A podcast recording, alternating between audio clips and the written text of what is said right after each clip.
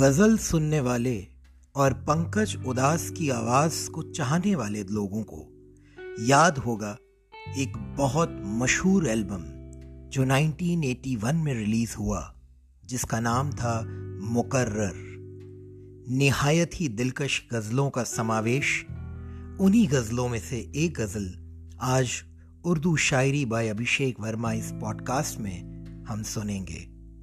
ये गज़ल लिखी है कमर इकबाल ने, खुद की खातिर न जमाने के लिए ज़िंदा हूँ, कर्ज मिट्टी का चुकाने के लिए ज़िंदा हूँ। आइए इस गज़ल को सुने। खुद की खातिर न जमाने के लिए ज़िंदा हूँ, कर्ज मिट्टी का चुकाने के लिए ज़िंदा हूँ। किसको फुर्सत जो मेरी बात सुने जख्म गिने।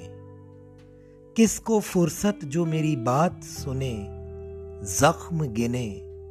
खाक हूँ, खाक उड़ाने के लिए ज़िंदा हूँ। कर्ज मिट्टी का चुकाने के लिए ज़िंदा हूँ।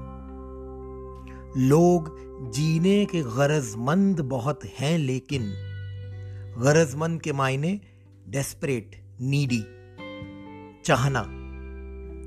लोग जीने के गरजमंद बहुत हैं, लेकिन मैं मसीहा को बचाने के लिए ज़िंदा हूँ। कर्ज मिट्टी का चुकाने के लिए ज़िंदा हूँ। रूह आवारा न भटके, ये किसी की खातिर। रूह आवारा न भटके, ये किसी की खातिर। सारे रिश्तों को भुलाने के लिए ज़िंदा हूँ। कर्ज मिट्टी का चुकाने के लिए ज़िंदा हूँ। और आखिरी इस गज़ल का मख्ता, जिसमें शायर का तकल्लुस भी है।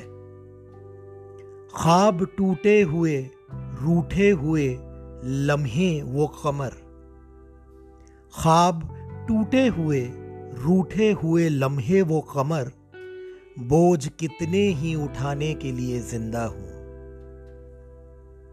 खुद की खातिर न जमाने के लिए ज़िंदा हूँ, कर्ज मिट्टी का चुकाने के लिए ज़िंदा हूँ।